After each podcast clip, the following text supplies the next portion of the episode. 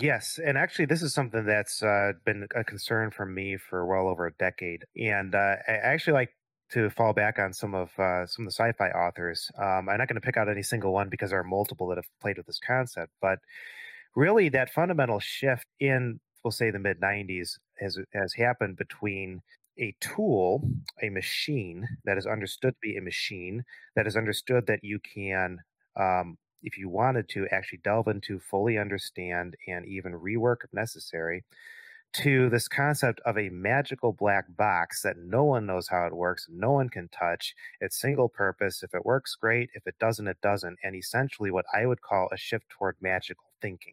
Uh, the person coming up today that looks at their cell phone just thinks of it as essentially a magic box. They have no idea how it works. They have no idea all of what goes into it. How are we supposed to innovate further when our society has no clue how the fundamental building blocks of technology that we use day to day work in any way, shape, or form.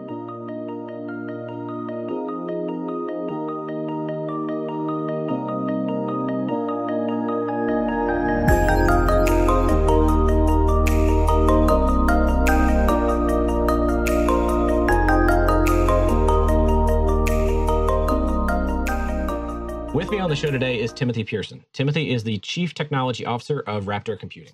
Timothy, thanks for taking the time to talk to me today. Yeah, no problem. Glad to be here. So, I guess the first question, because this will be the question of most people who are wondering, well, Raptor Computing, what is that? Why don't you tell us? What is Raptor Computing? What do you guys do? Yeah, so we are the world's premier uh, secure computing company. And when we say secure, we don't mean secure in the way that the likes of Intel and AMD mean. We mean secure in that when you own a piece of hardware, we believe that you should have full control over that piece of hardware, that it should answer to you and you alone and not to a third party tech company in Silicon Valley. Um, so we started back in 2016 um, to address the growing need for availability to the general public of that type of hardware.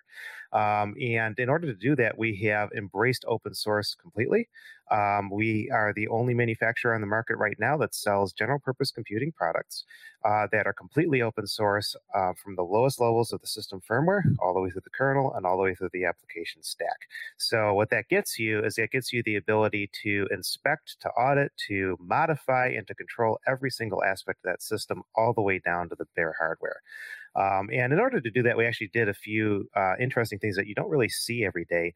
Um, so, for instance, um, where we have uh, control devices that are on the uh, the main boards that we that we produce. Um, we actually uh, went one step further um, than your average manufacturer. So rather than using a CPLD with a proprietary tool chain and so on and so forth, it requires you to use Windows and Intel and so on. We actually uh, decided to use an FPGA that is a completely open source tool chain, so that you can um, get grab the source, the, literally the HDL for that FPGA. You can inspect it. You can see how it works. You can compile or place and route um, that all on your own hardware uh, using open source tooling, and then flash it back to your main board. So essentially, we're all about uh, giving that that absolute control as far as possible to anyone that purchases one of our systems.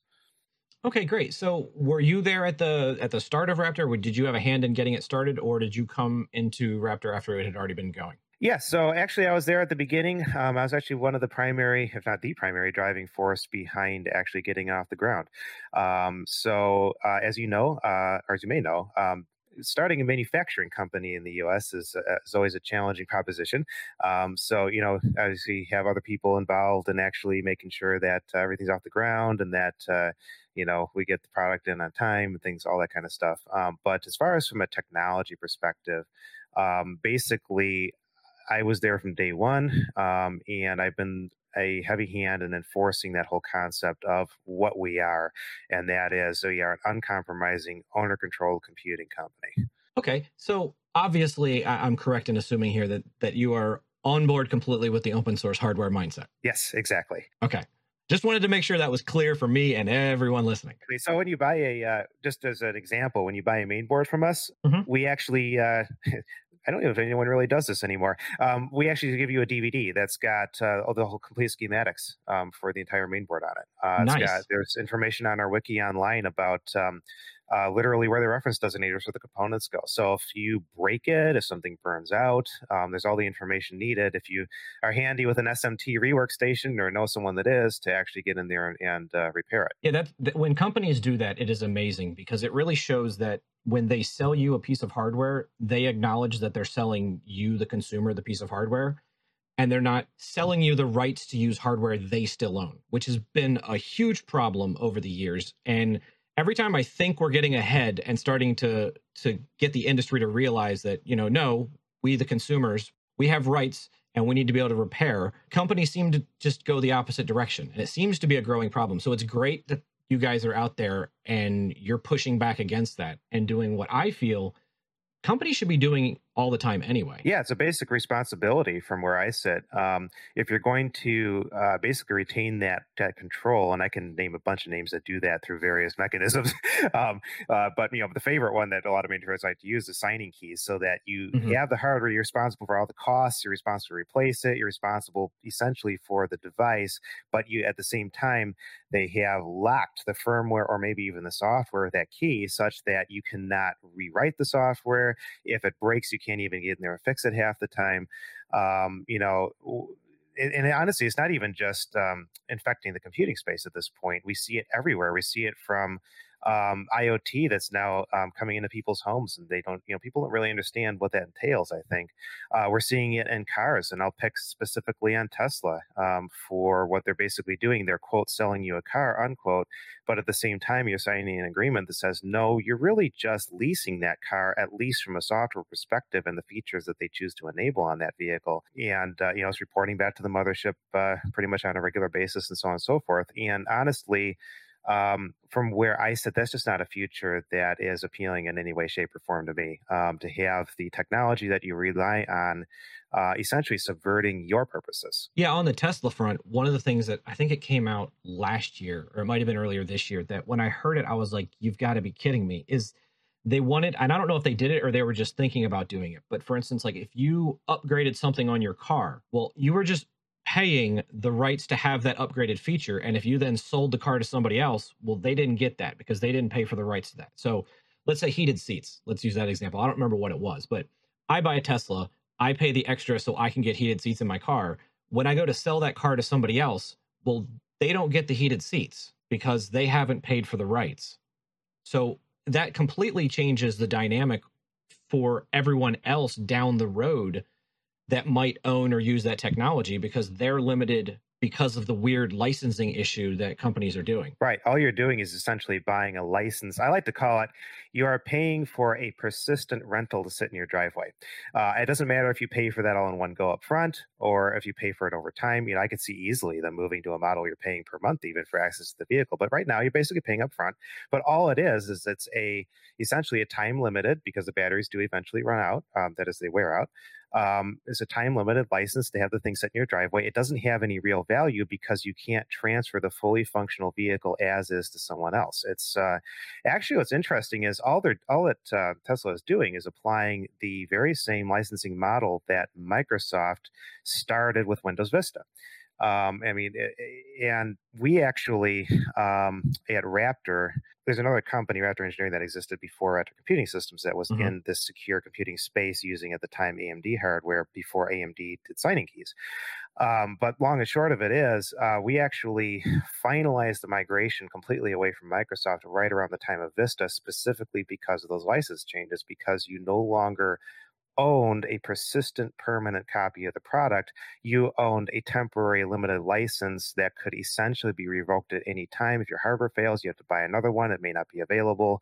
Um, it just basically became not so much a concern of paying for software, but a concern of actually having access to and control over the software.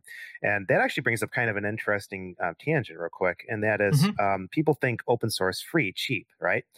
Um, and from what we actually look at it as, we actually pay more to use open source because of the benefits we get in terms of absolute control and the knowledge that the underlying tools that we rely on day to day cannot be taken away. Yeah, you you definitely pay what you get for. And when you're going for the cheap option, sometimes you're giving up something. And sometimes that is your rights to do whatever you want with the hardware. Sometimes it's, you know, your rights to repair the hardware. You're giving up something. Um, and when you mentioned about Tesla, about it kind of being a long term rental, I, I completely agree. And for me, it's I, for what they're doing to me is is like extra dirty because effectively they're doing kind of the same thing that Mercedes is doing with they have like permanent rental agreements where you pay however many thousands of dollars you want. You pick out a car at the dealership and you take it and you drive it for however long you want. And if you want to change, you come back in a couple months and point to another one and you take that one and you just can exchange. And that works as long as you keep paying the bill. But then as soon as you stop, it's done. You're over. You know, you don't have a car now. So But Tesla's even dirtier to a certain degree in my book because at least with Mercedes, you know it's a lease, right? Um, right. It, it's not pretending to be anything else. And you could argue, hey, being able to go back to the dealership and get basically a new car uh, whenever you want to, or however many times it's allowed, that's actually a benefit. Maybe, you know, eyes wide open up front. Maybe the lease model works for someone, I don't know, that's in real estate or in business and they always want to have uh, this fancy new car to show off. But what Tesla is doing is they're selling it under the guise of a sale right. when it's actually a lease agreement and basically upending the whole social contract um, behind the, the concept of a physical ownership of an item. Yeah, I've never been a real fan of the whole software as a service concept. But now that we're getting into car as a service and everything else as a service, I keep going, oh no, this is the wrong direction. We need to stop this right away. Exactly, exactly. And it's, it, it, I think a lot of it comes down to, at, on some level, uh, a lot of us, uh, especially those that are involved in open source projects, think, okay, well, we can continue doing as long as this issue stays contained within the computing space. This is our domain. We know how to get around it.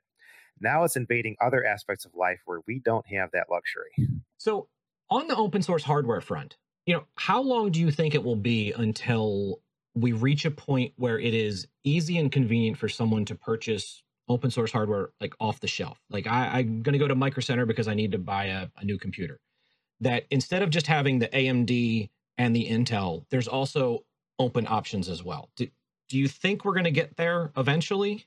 Do you have an idea on how long that may take? I mean, obviously, I know you can't give me a direct answer, but just kind of a, a gut feeling. So I, I, I actually want to go back um, and kind of establish a little bit of the history as I see it, because I think it feeds into that answer, and that answer might not be quite what you're expecting.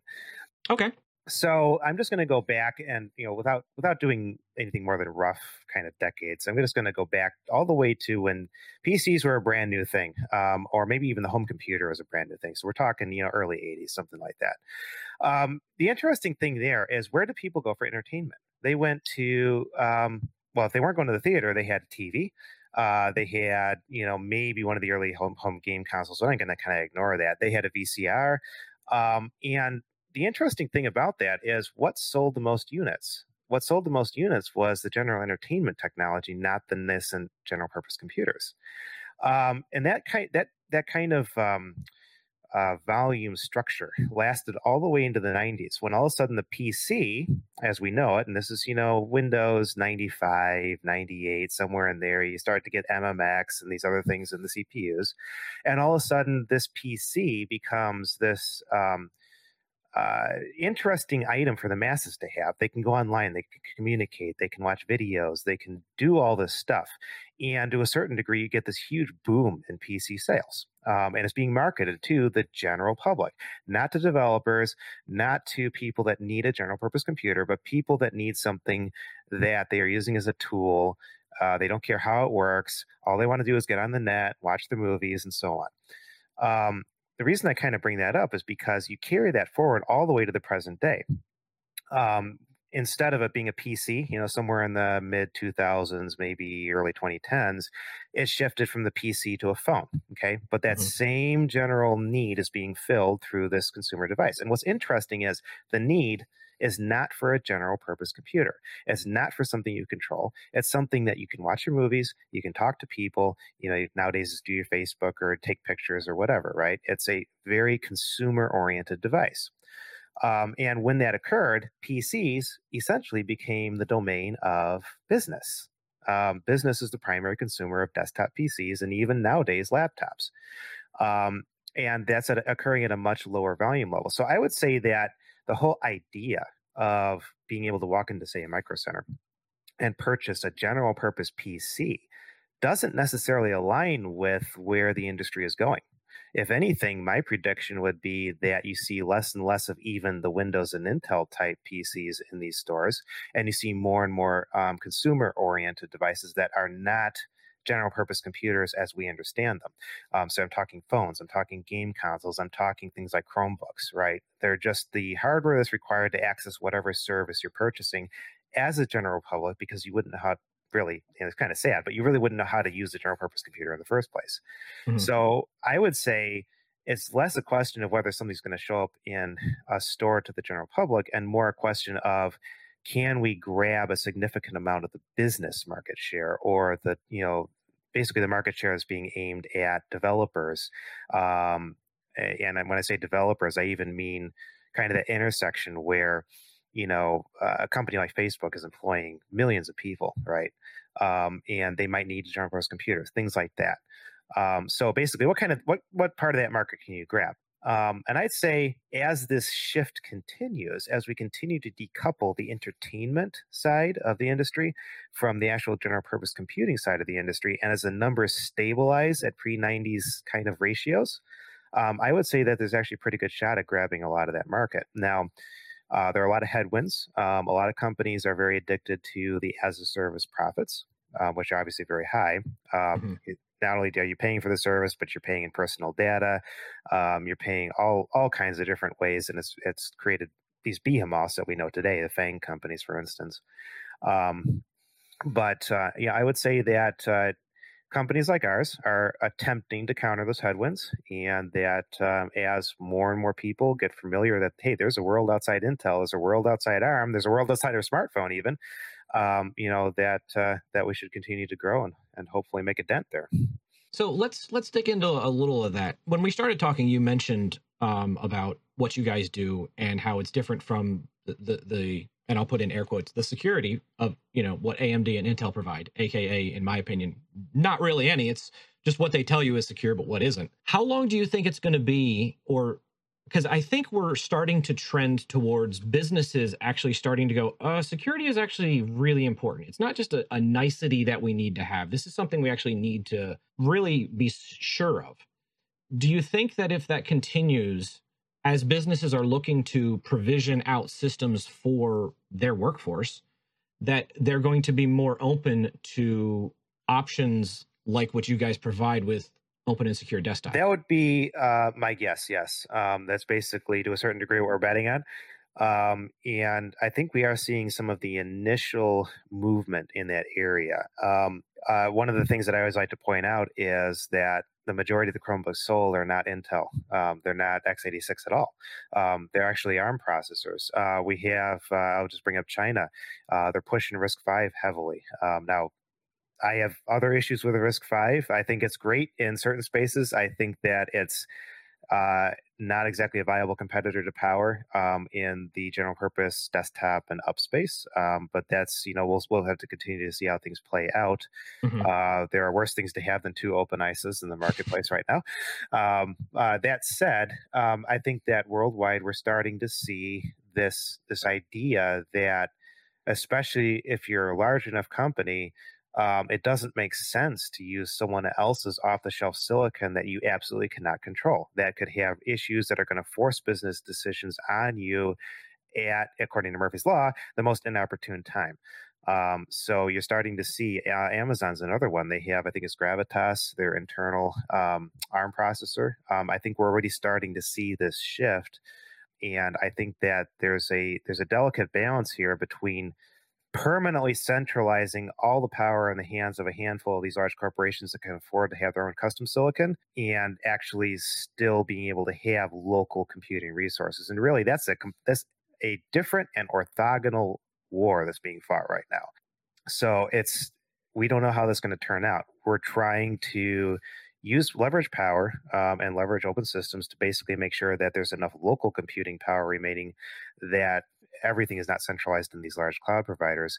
But at the end of the day, we don't know how that's actually going to go. Um, I can say from a from my perspective, we need that local compute power. Um, you look at China, you look at some of the issues there in terms of censorship and everything else. A lot of that is enabled by the centralized nature of the services. Uh, I think that that is uh, something that we want to avoid. But at the end of the day, as you can probably tell from some of our products, um, actually having that degree of control in local compute is expensive. And that's actually one of the reasons I brought up that whole kind of shift um, mm-hmm. from the 80s to the modern day. If you look at um, the cost of, say, Power 9 systems today versus the cost of a desktop PC in the 90s, and you adjust for inflation, er, inflation, it's basically the same. It hasn't changed at all. All that's happened is that the volume that was being driven through the general masses looking for a PC for entertainment purposes has shifted toward entertainment dedicated channels. And now a general purpose owner controlled PC is basically reverted to the mean of what it used to be back when, is, is how I look at it. So do you think just general purpose computers then are going to kind of increase in price as they're no longer able to to leverage the, you know, economy of scale of just the mass number?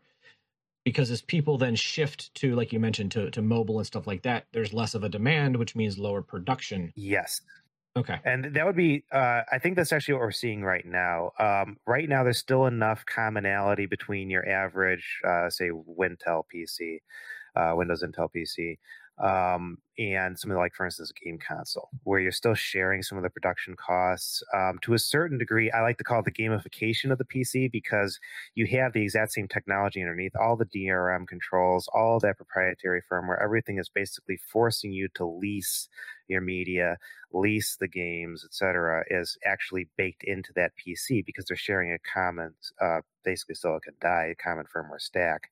Uh, when you kind of ignore that and just assume that it's all going to squish down into this whole general purpose or sorry general public entertainment type um, uh, you could call it convergence box if you want to, because that might be where things are going. I'm not sure, uh, but there's a, there's half a chance we're basically going to a convergence box for the general public for entertainment. Um, but uh, you know, you take that out of the picture and you say, okay, I want a PC I actually control that can you know operate at the performance levels of um, some of these more entertainment geared boxes. And yes, um, that basically leads you back toward power. Leads you back toward RISC-V, leads you back toward uh, even ARM in some cases, though ARM has similar issues. And you can already see that those prices have stabilized at around that inflation adjusted figure. So I don't think they're going to continue to go up, um, but I think that they have already risen to essentially factor this in. Yeah, it's it's sad that the price is what it is because it, unfortunately it is a, a, blocker for for a lot of people. And uh, to be clear i'm not saying that it's not worth that price. Exactly. just, you know it, it is it is what it is. I mean i know for myself as someone who's done both linux and freebsd development you know i've had my eye on a talos and then a blackbird for a while but it's like you know scraping that amount of money together when you know regular life is going on can exactly. be rather can be rather difficult. With ibm starting to shift towards Power 10. Do you think that's going to change the availability of Power 9 stuff that then you guys can utilize or is that going to maybe make the that issue easier for you to handle or um, i would say that uh, so i'm not sure if you're aware uh, we've we've uh, put out a couple things on this um, but you know, i might as well just mention it here too mm-hmm. Uh, for power 10 ibm shifted to include requiring actually at least two uh, binary firmware components at key security sensitive positions in the sense in the system um, okay. so there's one that's required to use the ram and there's one that's required to use pcie uh, as a result of those two binaries, we're not doing Power 10 um, systems. We are exploring other options. Um, as you know, Open or Power, Power ISA is actually an open source ISA, mm-hmm. which means that we are not bound to IBM and we are right. not bound to IBM suppliers. We can make compatible silicon or have another company make compatible silicon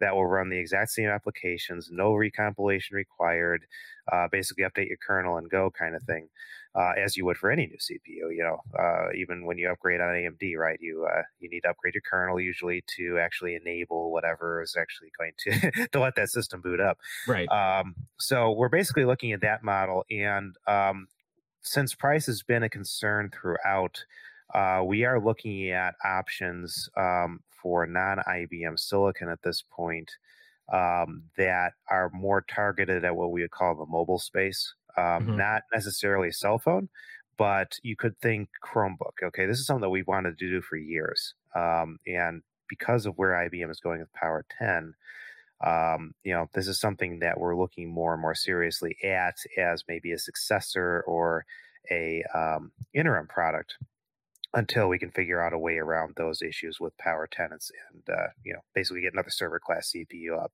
Mm-hmm. Um, so that's kind of where we're looking. So there there actually might be a chance that um, you know, in say three years, four years, not sure, you know, just throwing numbers out, right. um, that uh, you might actually have some some more inexpensive owner controlled power based silicon uh, on the market uh, in terms of actual product that people can buy. Like I said, kind of like uh, think of Chromebook, something like that. Mm-hmm. Um, that's that's a target for us. You know, obviously we don't know um, anymore. I can't talk anymore about specifics. Yeah, no, uh, I completely understand. I understand. But uh, I want to throw that out there because uh, I want to say, you know, Power 9 is mm-hmm. far from a dead end. Um, it is expensive, but it is still server grade silicon. I mean, it mm-hmm. is 14 nanometer. Um, for the foreseeable future, that is going to be the most powerful owner controlled machine that anyone can buy um, until you know I, I said maybe at least past the five year mark here. Um, right. And like I said, the cool thing is uh, that if you invest in the Power Nine ecosystem now, um, all your apps, everything comes forward onto the new silicon. You know, we have a strong commitment to backward compatibility. Mm-hmm. Uh, we've been through the pain with ARM and uh, observed the pain with RISC-V in terms of compatibility issues. Um, so that's not a place we're willing to go. Um, so so there is a strong commitment to making that transition easy. It just won't be to Power 10. Okay, yeah, because RAM and PCIe that's kind of important for a uh, computer to be able to use. and it's like the, the, those binaries are uh, well. Actually, I, I, can I can even uh, name and shame the company because it is actually public knowledge.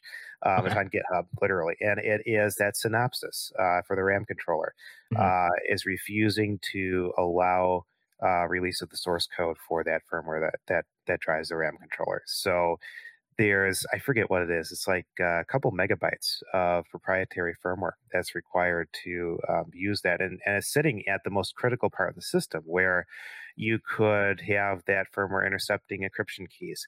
You could have the PCIe side refusing to talk to a specific vendor's device. Um, there's all kinds of opportunity for uh, essentially loss of owner control and even mm-hmm. malware to be introduced at that level. Several megabytes seems rather large to me. It does. I mean, maybe I'm just out of touch, but that seems a little big for what it should be doing. Yes, agreed. Um, now, I, I will provide one caveat on that, and that is that that's the binary size. There's, I think, there's padding in there.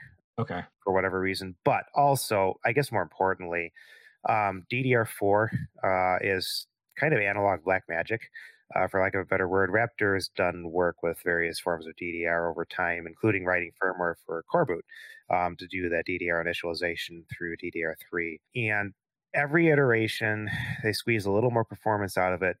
And it requires that much more calibration, that much more is called training uh, to basically say, okay, we have this PHY sitting on the CPU, the, that is the actual physical layer interface. We're talking to the silicon chips over here. We have this really rocky and pothole filled road between us and that, for lack of a better analogy. And we need to figure out the best way to get all the data from this point to this point, no corruption, uh, fast and reliable.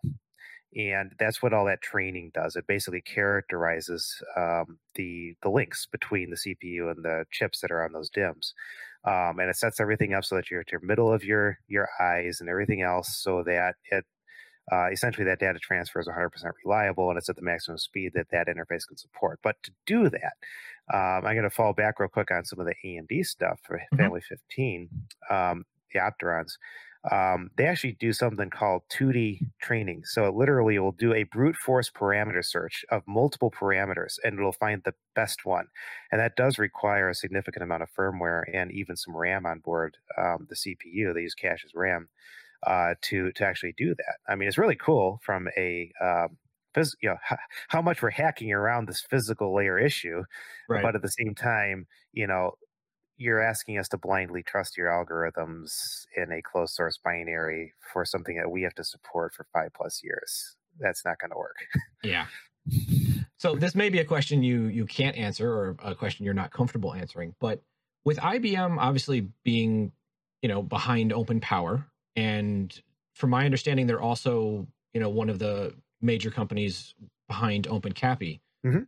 It seems odd that for Power 10 they would want a firmware blob that's closed source. Is it just that they have the leverage to see it, so they don't care, and who cares about anybody else? I I would say that's not where IBM is coming from. Um, I am being careful in what I am saying, Mhm. but I would say that I'm fairly confident there's no malicious intent like that behind it. Um, I I think um, I think it's an artifact of the shift from Global Foundries to Samsung. Okay. uh, is what I think it is. I think it's just economics at some point took over. Unfortunately, that means that the product is not useful for us, Mhm. uh, and it's not useful for all the people and companies and organizations that use their systems.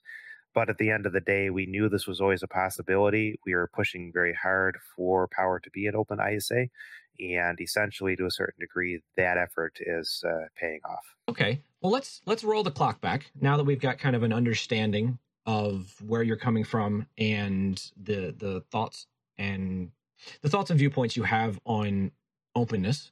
When did you first discover or hear about open source, whether it just as software or as kind of the the philosophical concept behind it? Well, that's an interesting question. Um, my earliest memory is actually this would have been Red Hat four or Red Hat two time frame. I am trying to remember now. It's been so long.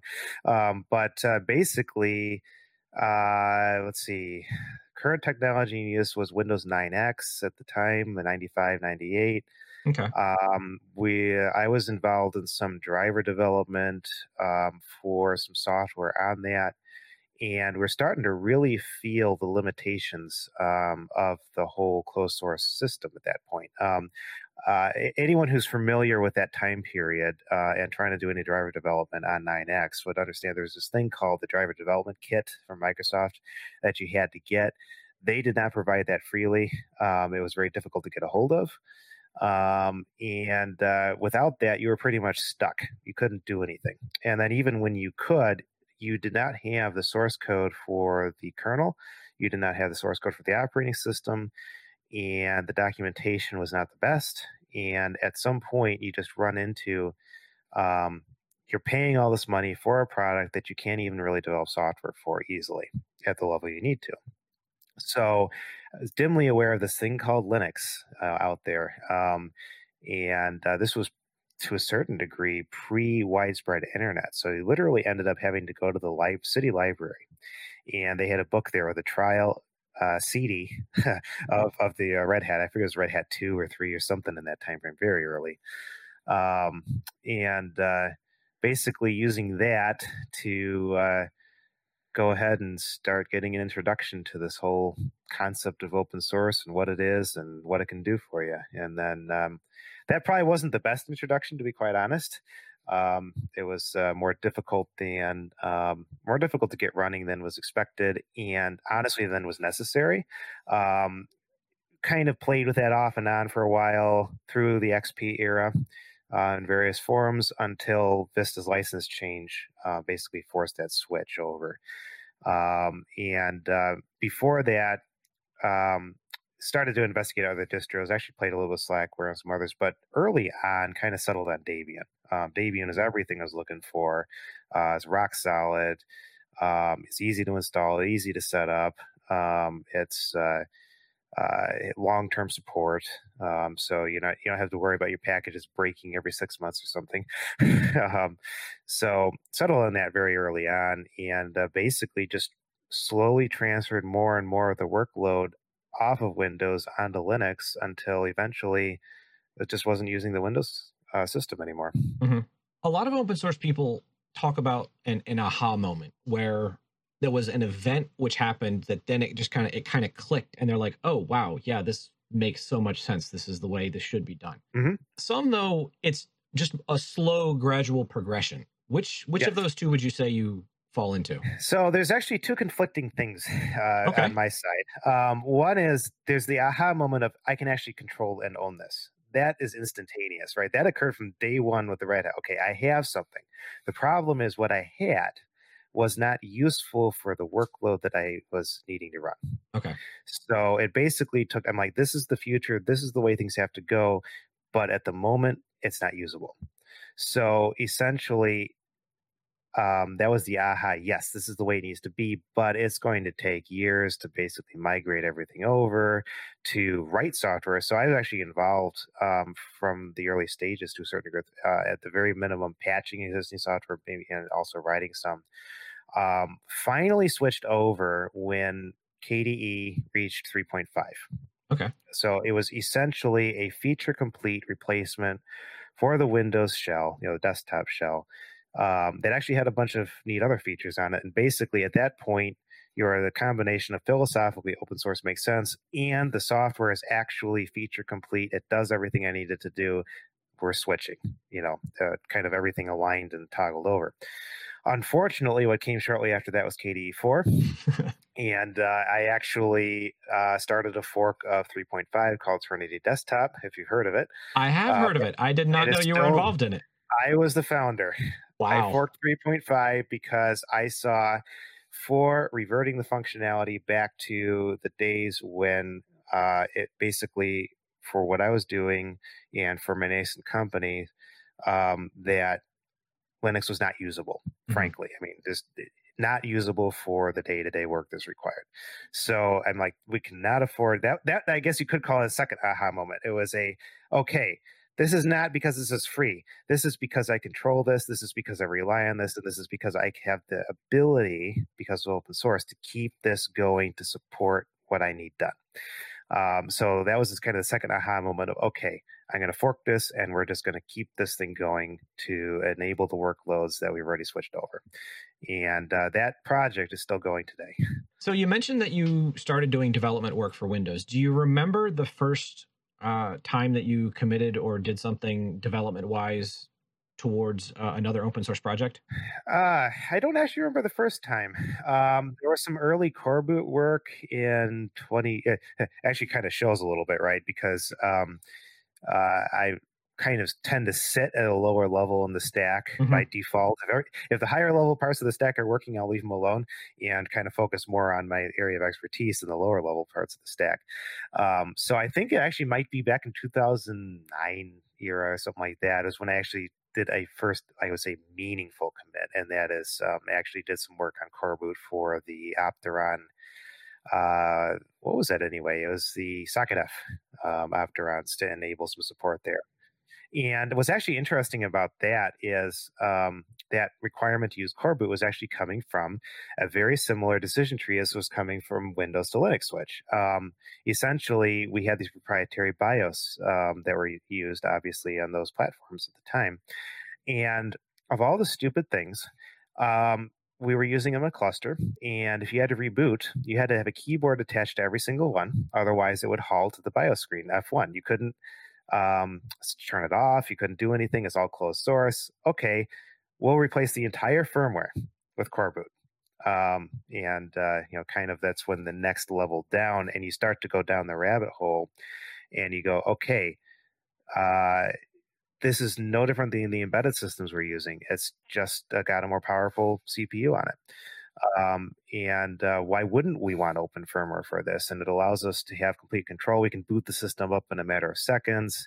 Um, you know, we can. We uh, one of my favorite things uh, that eventually came out of that was um, the original proprietary BIOS would artificially lock you to four core. I think it was at the time CPUs. Um, and by uh, enabling coreboot on those same platforms, you could unlock the six core CPUs that were electrically compatible. Um, but again, it's the whole concept of this it's licensed, it's proprietary, it's something you don't control, and there are artificial limits present in it, uh, both in terms of enforcing specific hardware uh, choices. Uh, as well as literally saying you cannot change it or alter it to fit your specific needs. Yeah, I'm so thankful that there are people that not only are skilled at the lower level stuff but actually enjoy it. Because for myself i primarily focus on like the desktop level. Sure. And anytime i peek into the lower level stuff i feel like i just go cross-eyed going i i, have no idea what's going on. Well my background is um you know we're talking about this kind of from a software perspective right but mm-hmm. my formal education my my actual background is actually in hardware design okay um so we're talking um some analog and some digital. I'm actually at the point where even I look at most digital systems as the analog systems they truly are. Um, so, you know, kind of in that weird intersection when I say analog black magic, I actually understand a lot of the analog black magic, but, you know, it's a lot of people, you know, uh, engineers in the industry just never have a reason really to get to that level. Um, so anyway, my you know my background is kind of in that whole electrical engineering hardware space, which I think makes it easier to deal with the firmware that is talking to that hardware. Um, it's very natural from where I'm coming from because I understand, hey, it's it's just it's hardware. It's got to be set up a certain way. Um, there's no, you know, th- these vendors keep going on. They, they treat it like a some sort of proprietary magic to initialize their their hardware and so on and so forth. It's not.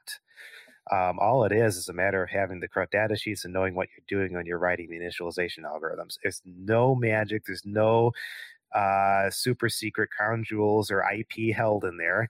Um, if anything, what I like to say is you have the perfect license dongle and that that firmware stack is only usable with your hardware but uh, these companies really want to treat that firmware stack as um, some sort of independent uh, revenue source really or or other item of value um, when at the end of the day it's it's not that difficult really to write firmware. It's it's been made difficult by no documentation by manufacturers purposefully hiding the algorithms that are used to do certain things um, but there's really no significant difference with the proper tools between doing firmware development and doing say kernel development or even some degree of complex application development. The uh, the digital analog thing, I always find it interesting because for all of our, you know, building digital systems on top of digital systems, at, yeah, at, at the end of the day, you know, it's turtles, digital turtles all the way down until you get to the very bottom, and then, well, it's, it's actually not really. It is actually an analog electrical signal, and you could just break out an oscilloscope and see that it may look like it's a, a definitive on off. No there's actually there's actually a change there that's a gradient. And with your with your average hardware coming out of asia it's a it's a gradient with a whole lot of overshoot and ripple on it.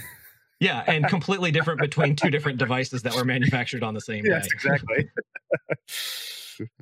So when you were younger did you kind of always know that you wanted to do hardware stuff and design or was that something you discovered once you got to college and started taking classes no, actually, that was something I always knew um, from when I was pretty young. I uh, I actually was an early amateur radio operator. Okay. Um, I got my license, and uh, I think it was actually like around my, you know, I don't know, twelve somewhere in there. I'd actually go back and look at this point. It's been so long, um, but um, yeah, and uh, literally what I was doing at the time was I was actually building um, my own equipment, my own uh, radios.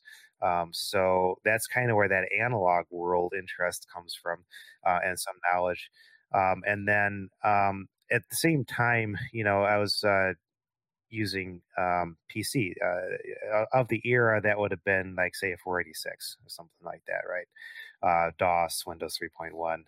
Um, but um, what's, what was actually kind of interesting about that is that was the beginning of the era when people would be buying that PC to play games or do whatever, right? It's it, it, it the very very beginning of that era. Mm-hmm.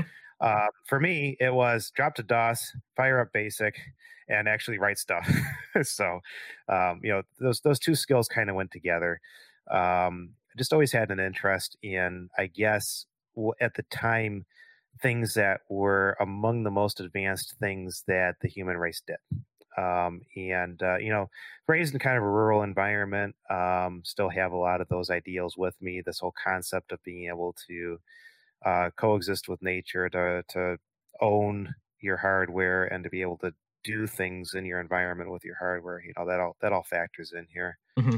I often wonder if we have a larger societal issue going forward because I know when I was younger, the ability to like get an electronics kit and to poke around and, and to play and wire things up, like, it didn't really click for me, but I, it was something I could do. I had access to it. I did kind of enjoy it. And there were a lot of people, you know, that grew up from, I guess we could say the 60s, 70s, and then through the 80s and even into the 90s, where they had the ability to actually tinker with the hardware, to play with it. Whereas these days, it seems that most younger people, their experience is they go to the store, they buy something, they use it for a purpose, and that's it. And there's never that interaction below that. Um, there was a book I read a couple years ago by I think it's Douglas Rushkoff, uh, "Program or Be Programmed," where he talks about how it's really important that we need people and especially children to understand that the device can do more than what it's doing.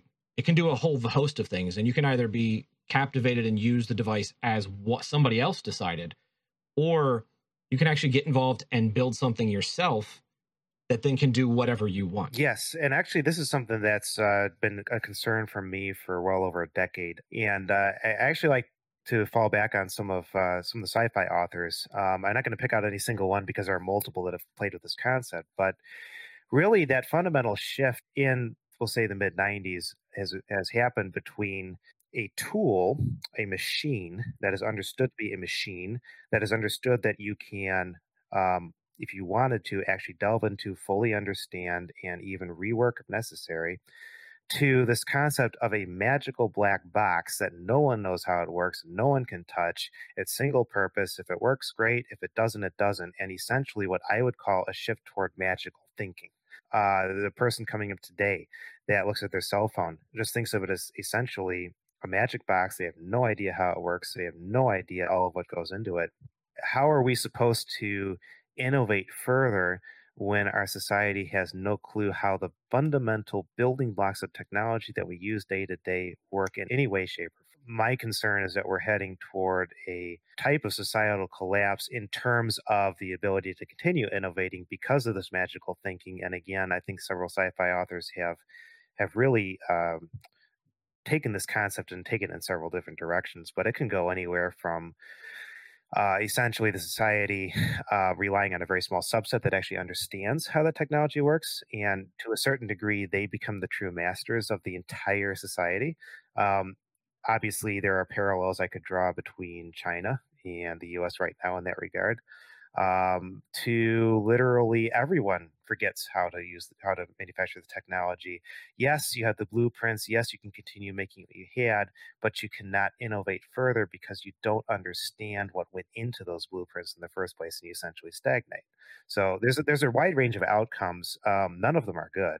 Um, and it's something that I definitely want to see reversed as much as possible. Uh, one of the reasons that we're doing what we're doing um, is uh, you know you could literally buy a power box unfortunately cost is the major barrier here still but you could literally buy a power box and you can look at any piece of it um, all the way down to the hardware if you want to.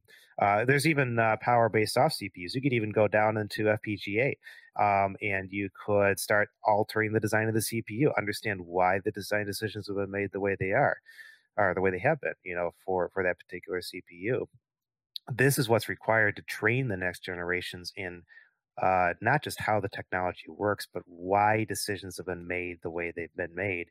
Um, what I have been seeing recently is um, some of the younger generation essentially going back. And actually, what's interesting is I see a little bit of this in the RISC-V ecosystem. Um, essentially, the knowledge uh, of why decisions were made, why certain paths were taken, has been lost and I'm seeing um, these individuals or even these organizations, for instance, RISC-V, um, going back and trying the same thing all over again and expecting a different outcome. But in my what I'm thinking is that it's not that there's so much expecting a different outcome; it's that they may not understand that this was already tried in the past and that that uh, negative outcome already occurred.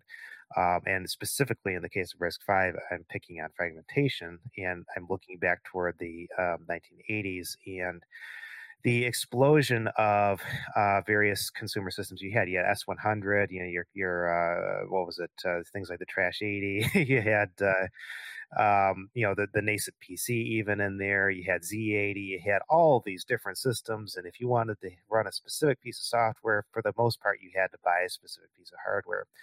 Um, the PC obviously changed all of that, but um, you know, again, it's it's one of these things where if you don't understand why this uh, seemingly arbitrary decisions, like we will enforce ISA compliance through the years, right? It seems arbitrary. Well, why can't you just recompile your applications? Why can't we just change things here, there, and everywhere? Well, it's because it's been tried. It doesn't work. This is the kind of knowledge that is being, I, unfortunately, I think, lost um, the more that we succumb to this whole magical thinking type uh, type regime. Yeah, I started to get a little encouraged that maybe this could be avoided I guess I guess it was about a decade ago when I first started noticing that maker spaces were starting to become more of a thing. And they were popping up all over the place, and I of, oh, this is good. We want more of this. But it seemed to me that it kind of started to stagnate. And I think ultimately this needs to become just a component of general education because as we move into a high tech world, there's things that we need to be educating the youth in so that they can actually survive in that world. Yes, we literally need this what like what I'm describing right now. We're talking uh, events that occurred 30 years ago. Mm-hmm. This should be in a history book. There should literally be chapters on uh, what occurred in Silicon Valley or even before Silicon Valley. You know, essentially who the movers and shakers were, how things uh, happened, what was tried. You know, so much of history is what was tried and what happened.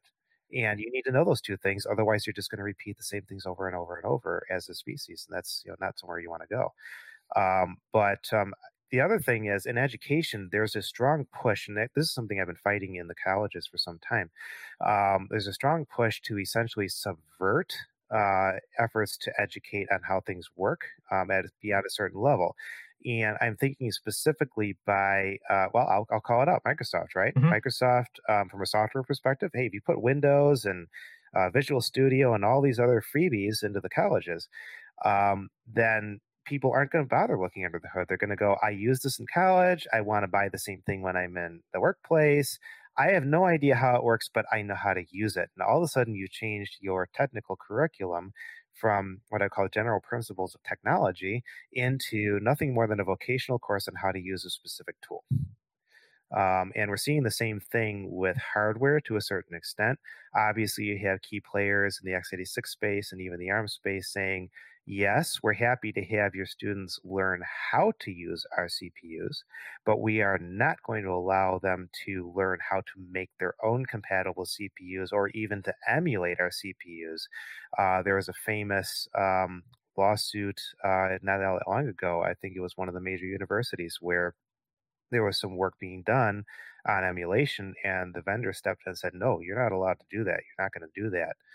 Um, and that's again where one of the reasons why there's this whole focus on our side on open ISA, on um, you know something that's outside of that space, and that allows the student to start drilling down further um, to actually understand how a CPU works, to understand how that CPU interacts with the firmware level, to understand how the firmware level, which is now another its own walled garden, interacts with the kernel, and and so on and so forth. Um, there's actually another, um, you know, not to belabor the point too much, but um, you even go down to FPGA, which is one step ostensibly below uh, CPU, and so on and so forth. And uh, you run into something even worse. You run into something where literally no one knows how the black box works to take your HDL, your hardware description language, and somehow magically transform it into this binary file that gets loaded on the FPGA that contains your circuits. Um, and this is where I think uh, projects like Yosys and NextPNR have shown a spotlight on a very dark corner of the industry. And if anything, I you know I applaud their efforts in that space, if for no other reason than that they prevented the loss of the knowledge as to how to actually do this. Um, because the way things were going, there was a very high risk that two companies in the entire world would have all the knowledge on how to even make an FPGA work. Yeah, I've often made the analogy of open source being uh, analogous to the scientific method. You know, if we look back to the Middle yes. Ages, people did scientific research, but they kept all their their findings private because they didn't want to share it with anybody else because that would be bad. And it took the the you know the, the Renaissance when people actually started sharing their knowledge for people to be able to build on top of each other, which led to, of course, the Renaissance and the scientific and industrial revolution that we now live in today. And we see that companies are trying to silo and block knowledge because it's good for their quarterly re- profit reports. And it's like, uh, long term, guys, can we think about this a little bit? Because if if we want the next scientific and you know computing revolution, we need that openness available. So the future that comes after us can build on what we've done and don't have to rebuild. Yes, and there's actually a couple of interesting things that, that kind of come out of that. Um, one thing that I've been fighting against for some time is that, as especially in corporate America, right? Um, I like to call it burning the furniture. um, you know, instead of actually using the furniture to do something, you know, longer term, um, it's always easiest to burn the furniture and get that quarterly report, you know, profits up, or your your basically short term to medium term profits up. but at the end of the day, you have a bare facility with no manufacturing equipment. You can't do anything long term, right? Problem is, how do you how do you balance that? And this is where uh, I know at the end of the day, it's up to the corporate board, et cetera, to basically balance that desire. Uh, but right now, we're seeing in the U.S. a lot. This is not happening, unfortunately. Um, and I, this is something that I'm not entirely sure how to fix. I think that open source at least uh, some of the damage. But at the end of the day, whenever you have any for profit corporation, there will always be that temptation to bring the future profits into the present and kill the company long term. Um, and like I said, I think to a certain degree, it just becomes all damage mitigation at that point. How do we prevent the failure of one company? uh, for instance, doing that um, from spidering out into all aspects of society and causing an absolute mess. Um, and that's where things like open ISAs, open source, open firmware, owner control, all this kind of come into play. Um, you know, uh, one of the things I've always found fascinating is that uh, some people would call open source maybe communist or something like that, right? I I honestly don't see it that way. I see it as the kind of the extreme reaction required to actually gain control back over software at the individual level. So, if anything, it's actually more of a uh, libertarian or a uh, capitalist way of looking at things. It's, it's an interesting spot where all of these ideologies intersect, and you actually see that in mm-hmm. the um, open source you know community. All of these ideologies coming together around this concept of open software. Um, but the other thing I wanted to kind of mention too is um, one of the great tragedies of history is that the Greeks, um, the ancient Greeks, actually had access to a tremendous amount of our base technologies. Um, but as you mentioned, they were all held in various guilds. They didn't share. They didn't have any way, any mechanism to transfer information between the guilds. I mean, they had all they had things all the way from analog computers to steam engines to you name it. But because the information was kept secret, kept locked away, um, it basically stagnated at the very earliest levels of discovery. Um, and one of the one of the key things that actually helped fix that, uh, if you look through history too, is well, what caused people all of a sudden to start sharing? You know, you know, it's not necessarily out of the kindness of their heart. I mean, that's a good motive, but it, you know, it doesn't always happen that way. Um, it was actually the uh, the the concept of patents, the concept that you could actually release information to the public, you know, long term, while still having a short term monopoly over that that concept um, and basically making uh, making some money off of it. Um, and that really, uh, when you look at it, that really helped get a lot of ideas into the open. Some workable, some not. Um, that then form a lot of the base um, for things going forward. And then you know, kind of the whole concept too is now you've got this this um, uh, society is used to at least sharing to some degree information. Now you got this body of work to start building on. And I would say almost that science as we know it becomes sort of a natural outgrowth of that exchange of ideas. You know, at some point, you do realize that, okay, if I discover a way to do this with mathematics or this or that, um, it's not it's not commercially applicable. I can't really do anything with it. But now I've seen that this information can be used by others, you know, and they can build on it, and they can do things with it. So it, it, it it's a whole host of factors that led into the industrial revolution. It's kind of a miracle it happened in the first place um, when you when you look at it. But um, you know, it's um, it's a very unique spot in history, and I think that we are reversing all of that progress and and all of that movement toward uh, this concept of standing on the shoulders of giants um, to silo that information in the hands of a few large corporations, and that's something that we will have to deal with uh, one way or another uh, if we are going to continue to be a tech leader in the world. Yeah, I never quite understood when people made that analogy of open source kind of being, you know, a socialist communist thing because it seems to be built upon a false dichotomy that sharing is the opposite of personally profiting from what you're doing. Because to me, it's actually more capitalist and libertarian. It's individuals freely exchanging their labor and their knowledge, and they're benefiting from that. And when a bunch of people come together and all do that together, the cumulative result is far greater than what any one of them could have ever accomplished alone. Yes, definitely. Um, I honestly don't know exactly where some of those comparisons come from. I'm wondering if some of it just comes from some of the larger figures, uh, the older figures in the open source space, kind of having that lean to them, possibly, or it just could come from this whole idea, and this is something I've been fighting against. Um, this idea that a chunk of software has intrinsic value no different than a bar of gold or an ear of corn or something, right? That by giving it away, um, somehow you're being communist. Uh, that's the only thing I could think of. Um, I don't look at it that way. Um, there's, you know, there's some one one of the ways that I like to differentiate um, is that in a truly communist or socialist environment, you are being forced to produce and forced to give the thing away, and as part of that process, you are not benefiting. You are simply giving away your labor to someone else or something else. Um, and this is where I think efforts to draw direct parallels to political systems or to um, economic systems based on physical, tangible goods are always going to fall flat because a physical, tangible good, at least with current technology, cannot be directly copied, okay, at no cost. Uh, software is always unique in that it can be copied with no cost.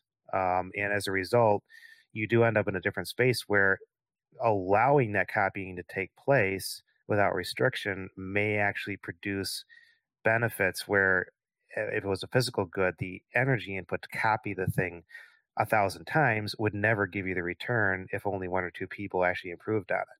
So it might just be unique to that nature of zero energy input required to copy something. And uh, the like I said, the analogies to physical economic systems just don't hold anymore. Yeah, I think the the issue of being able to freely reproduce something as many times as wanted is something that we haven't figured out as a species or a culture. And I think we have I think it's going to be a while till we actually figure out what the implications of that are. It's also fascinating to look at certain sci-fi. I'll pick on Star Trek in particular. Um, the, uh, the, if you look at the underlying assumptions that go into their essentially utopian model, um, one of the key assumptions is there's the freedom of information, yes, but the key one is infinite energy. If you have infinite energy, you removed the cost to copy. Um, and as a result, the concepts that are allowing things like open source to compete so well with commercial offerings spread to the physical world. And yes, you do have a very interesting uh, system as a result. Yeah, but we need that infinite energy thing. So the uh, infinite energy is the problem, right? Yeah. That's why it's it remains it remains a good Donkin. well, I'll work on that this weekend when I get some free time. Um, All right, there you go. so on the on the topic of people not knowing things and learning them, are there things that you you know now that you've learned over the years that you wish you knew back when you were younger and first getting into the industry? Ah, that's a that's a great question. Um, I think I I it may it may have been useful to know that we would have such a problem with as a service. Um, back when I don't think I understood that we would ever go back and revisit the centralized mainframe type model. Um, the problem is, it would have just been a nice to know. I'm not entirely sure how it would have influenced any particular decisions. Um, I think I was actually fairly fortunate um, in terms of I can't I can't think of anything offhand that uh, that would have actually changed anything in any significant way. So looking at open source, and I mean this broadly, not just software but hardware as well. Um, and obviously, I I mean, uh, beyond what you're doing at Raptor, are there things being developed or improved that you look at and really excites you and encourages you for the capabilities we're going to have in the future? Well, I would say that the excitement on certain technologies is tempered by the lack of control and the fact that the technology can work against you. So, um, I my personal read on things um, is that we're actually headed toward more problems than benefits with a lot of the technologies that are coming down the line. Now, you change one key attribute, right? So, for instance, you change that Tesla to you actually own the Tesla, you can control the firmware on it, you can do what you want. I'd say I'd be very excited about electric cars. Um, you change AI so that it's not running on an NVIDIA closed GPU with NVIDIA closed driver stack and doing who knows what. And I'd say, yeah, uh, AI would be great to have in the home because it's a locally controlled thing. Um, unfortunately, most of the game changing technologies that are either here today or coming down the line come with this um, this requirement of a third party having control and monitoring your every move and therefore they cease to be interesting from my perspective mm-hmm. So the flip side of that question, and you've you've kind of already answered it, is what do you think is something that we as developers aren't focused on that we should be? What what are problems in tech that we should be trying to solve that we aren't? Obviously, the security is one of them and openness is another. Are there other things that kind of jump out at you of this is something else we need to keep our eye on? Yes, absolutely. So um, obviously, um, I'm, I'm always going to say it. The uh, we need to make sure that we don't succumb to a Palladium type security model. Um, that is to say that we have the ability to uh, actually write firmware and software for uh, hardware. I, I, don't care what kind of hardware it is, just something that's you know going to be usable in the modern world. But that aside, assuming we have that fundamental foundation, um, there are things that need to be shored up. Um, a personal kind of soft spot for me is things like TDE. We need a we still need a mouse and keyboard driven desktop for the Linux environment. Um, it's we're we're not doing a good job overall um, at actually creating a desktop product that has the same fit and, and polish as say Apple or Microsoft. And it's something that we came very close to doing uh, as a community, but then we managed to throw all that effort away and start all over on something else that doesn't, it still doesn't come close. Um, so I would say what we need to focus on is, I think, less of the exciting, let's move fast and break everything, and more of the open source is now a mature technology. It needs to be treated as a mature technology. Um, we should never have something like uh, Qt3 as a stable toolkit, for instance, and pick on it again, um, being completely thrown out the window and replaced with Qt4. Um, that should just not happen. You can deprecate, you can say new applications have to be over here or whatever you want to do, but it's very difficult to reach the pinnacle of a piece of software and, and to a large extent the desktop environment that you use day to day is the pinnacle of the entire open source software stack as you go down layer by layer by layer by layer and you eventually end up at your open source firmware right? It's sitting on the very top the cherry on top of your sundae um, and you can't have the bottom randomly crumble or the middle randomly crumble and expect to have no user visible regressions in that that cherry on top um, so I would say definitely we need to have more of a focus on that. We need to have more of a focus on just plain old UI UX design in the first place. Um, this is all stuff that is very boring. Uh, it's very tedious. It's a lot of work. Um, and it's something that I think we just are not really, for whatever reason, um, not able to to do at the moment. Um, and I think that some attention placed there then would also help revitalize some of the other layers of the stack that uh, people are like, well, you know, Linux is never going to be on the desktop, so why would I even bother working on something like X, you know, the X server, things like that. Yeah, you bring up Qt3, um, and my thoughts immediately go to, and here we are with the fun around Qt5 to Qt6 transition and the stuff that they're doing with oh, all the stuff isn't going to actually be released until the LTS, which is probably going to be 6.1. So, yes. Yeah, unless you're willing to cough up money, well, you're going to be sticking with five because you're not going to have access to all the classes that you need in Qt6 because, yeah, you don't have them yet. Right, exactly. And it, it, there, there actually is this. It, it's on my radar as kind of this insidious, I would call corporatization of open source. Um, now, in and of itself, uh, having corporate sponsors, whatever, that's not an issue. You know, that's I mean, that's something Raptor does all the time, right? Uh, we're familiar with it. Uh, we would never go back there and say, "You made too much money with our product, now cough up extra," right? right. it's just it's the wrong the wrong thing to do. Um, but you do end up with this situation where people are going, I need to make more money because, oh, that's right, there is all this stuff as the boring aspects of open source uh, that we really have to pay people to do because they're not going to do it on their own. They do need to eat. They do need a roof over their heads. Um, but the problem is how it's being done. Um, you know, I think that there's less emphasis on uh, the network effect of open source that has driven it for so long, and more on this uh, corporate silo um, where you have your investors you need to satisfy, and they're looking for profit off that company. Um, and if you're going to do that, you have to make people cough up one way or another. Um, traditionally, one of the proven ways, obviously, making money off open source is through support, um, through uh, essentially support services. Um, things like Red Hat obviously um, really took off under that model. Um, but I would, I guess, I would put out a caution flag as to what I see as kind of increasing greed.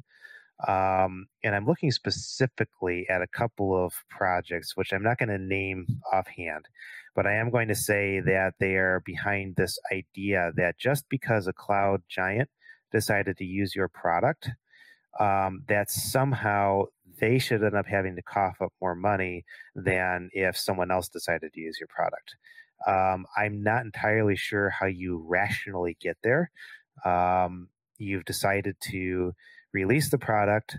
If you chose not to release it under a copyleft license like GPL v3 or AGPL, that was your choice. Um, you know, one of the things that here at Raptor we do uh, and have always done is um, choose a copyleft license, and and and actually we tend to prefer the AGPL just because um, our thought is if you're not going to purchase a license, then at least provide your development effort because that's the whole point of open source in the first place is that everyone is working to improve the software. And if for some reason you can't contribute something back, um, then yes, it's reasonable to expect to pay just like you would for a proprietary software offering. Um, so I would say I caution both against greed and kind of against um, choosing a permissive license uh, so that you get traction and then suddenly rebelling bit, uh, against the fact that you're not making any money off of that permissive license. Yeah it's an interesting balance because like i can completely understand you know someone who's developed some open source project and there's a team of people that's working on it and they see a company that takes that and makes billions and billions of dollars and gives nothing back and them going uh, hey guys like help a brother out. Like, you know, right. we're doing this work, give us something back. But at the same time, I can also look at it and go, well, if a company buys a whole bunch of computers from, I don't know, let's say Dell. So they, they have all these Dell computers and they have Dell servers. It would be kind of weird if then Dell was like, oh, well, this company made billions of dollars and they happen to use our stuff. So we're, eh, we're allowed some of their profits. Yeah, exactly. And I think it just comes down that there's a reason I kind of mentioned the licensing there is I think it just comes down to people going with the, the and, and and I will state there is heavy corporate pressure, especially from the FANG group companies um, and related.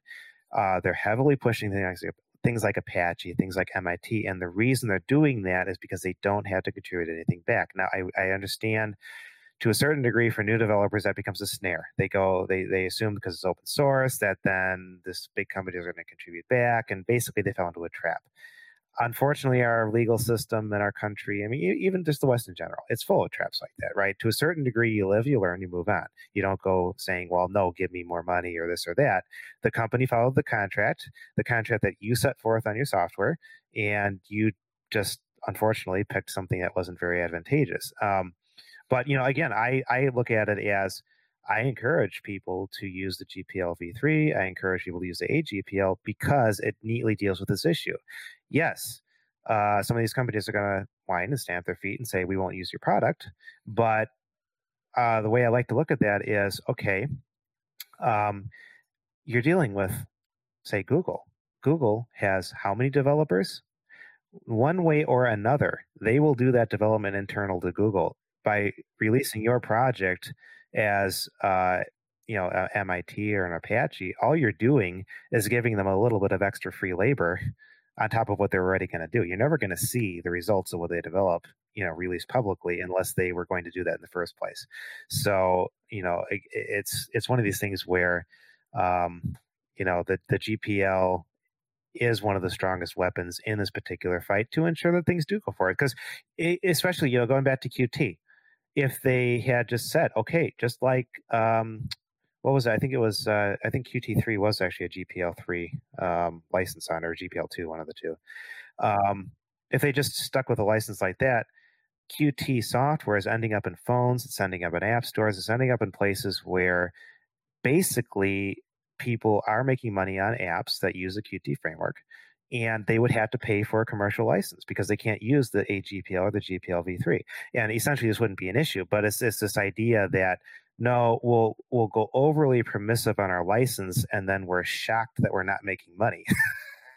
you know, it's kind of it, in my mind. It's just it, it's kind of funny. You need to figure out your license. and You need to figure out where your where your money's going to be coming from, and you can't do it in a way of you're going to pay extra for features in an open source world. That's just not going to work. Yeah, I've done some Qt5 development, and there's always that if I'm going to start a project, it's like, wait, wait, hold on, which which which way does this get licensed? Because I need to decide now where this might be in five years because that's going to change. Right. Which license I use? Do I go with I pay and then I can do it under this, or do I go the open way? It, it's weird the way they have that structured. So I guess my question comes about of what can we do better to educate developers around these issues? Um, yeah, so I would say, uh, you know, one of the things that honestly I just don't even see anywhere online. Um, yeah, the Free Software Foundation tries a little bit, but they don't do the best job on this. Is literally a, I am a developer. I am going to create a project. What license should I pick? And I should literally have things like a, a row for I want cloud vendors to contribute source or contribute money. Check marks for things like, you know, the copyleft licenses and big red X's mm-hmm. for mm-hmm. MIT, Apache, things like that. Um, it should literally be that simple. It's not that hard. Um, you know, it, eh, I think that we're missing kind of I think as a developer community um, worldwide, we ignore the legal aspects, we ignore them to our own peril, and then we're surprised when perfectly predictable outcomes occur. So, to, to wrap this up, is there any final advice that you would give to someone who is looking at open source, looking at technology, and thinking that they want to get involved, but has some hesitation? Um, yeah, I would say uh, go for it. Don't don't expect to uh, make money off of it, right? It's uh, it's not uh, you're not going to create the next uh, Angry Birds or Flappy Bird or whatever the whatever killer app right on the phone and, and become an instant millionaire. You have to be in it for the right reasons. Um, now there are there are several several reasons. One is just because you know you you actually want to uh, change the world. You've already got a job. You know you're you're safe somewhere else. Uh, however you want to look at it um, and you just want to contribute something to society as a whole. Um, think of it as a civic service type thing. Um, another one, um, and this is more of where I come from, is if there's a way to use it in a corporate environment, um, you know, bring up the benefits. Um, you know, management probably isn't even aware that uh, with the licenses they have that they can have stuff pulled out from under them at any time, that they have data that's literally aging out in vaults because the software is not available to read it anymore, things like that. You know, whatever you can do to push it in that environment. And the reason I kind of mentioned that is, um, you know, there's budgets in these corporations, obviously, to pay the licenses per year on the proprietary software. And in many cases, I've seen corporations that are way past the crossover point where they are paying 10 times, 20 times, 30 times more in licenses for software they don't even own than they would pay for an in-house development staff to do the same software for their purposes that they actually own. Um, you know, so I guess education is a large part of it, um, but you know, to, to to a large extent, it just becomes um, it's not something you're going to make a ton of money on. It is something that uh, you can work into a very comfortable job position, um, things along those lines. Um, it's uh, simultaneously harder and easier than dealing with proprietary software. It's it's easier if you basically have that holistic understanding of the technology, uh, because rather than hitting a wall, uh, where it you call a function and it does magic behind the scenes. You can actually dig in and go, okay, I'm getting this weird result because I can see what the code is on the other side of the wall. Uh, on the other hand, obviously, uh, we tend to have terrible documentation compared to a proprietary product. Uh, so you're going to be banging your head against the wall a little more on that ways. I mean, uh, to a certain degree, there's a lot of pros and cons. I would say it's another piece of software. Um, if you know how to program, uh, you know, treat it like you would any other software product. Well, Timothy, I've really enjoyed speaking with you. I appreciate you taking the time to chat with me. Uh, if people want to learn more about Raptor and the work that you all are doing, where should they go? Uh, so yeah, if you want to go to raptorcs.com, um, that's actually our uh, main product page. We got all our Talos 2 and Blackbird systems out there. We've actually got some cool stuff coming down the line. Uh, something called Arctic Tern, Uh, that's for 2022, early 2022, and that's an FPGA development board. So that's a Lattice ECP5. Uh, for those that know what that is, and uh, it's actually an entire uh, system on DIMM, is what we're calling it. Um, so it's got the FPGA, it's got HDMI, it's got Ethernet, everything on an SODIMM. Um, and uh, we have a carrier card for that too. But that's coming 2022. It'll be the same spot. Uh, that's uh, Raptor CS, Rap, uh, C as in computing, and S as in systems.com. All right, fantastic. Well, thanks again, Timothy. It's been great speaking with you. All right, thank you. Glad to be here.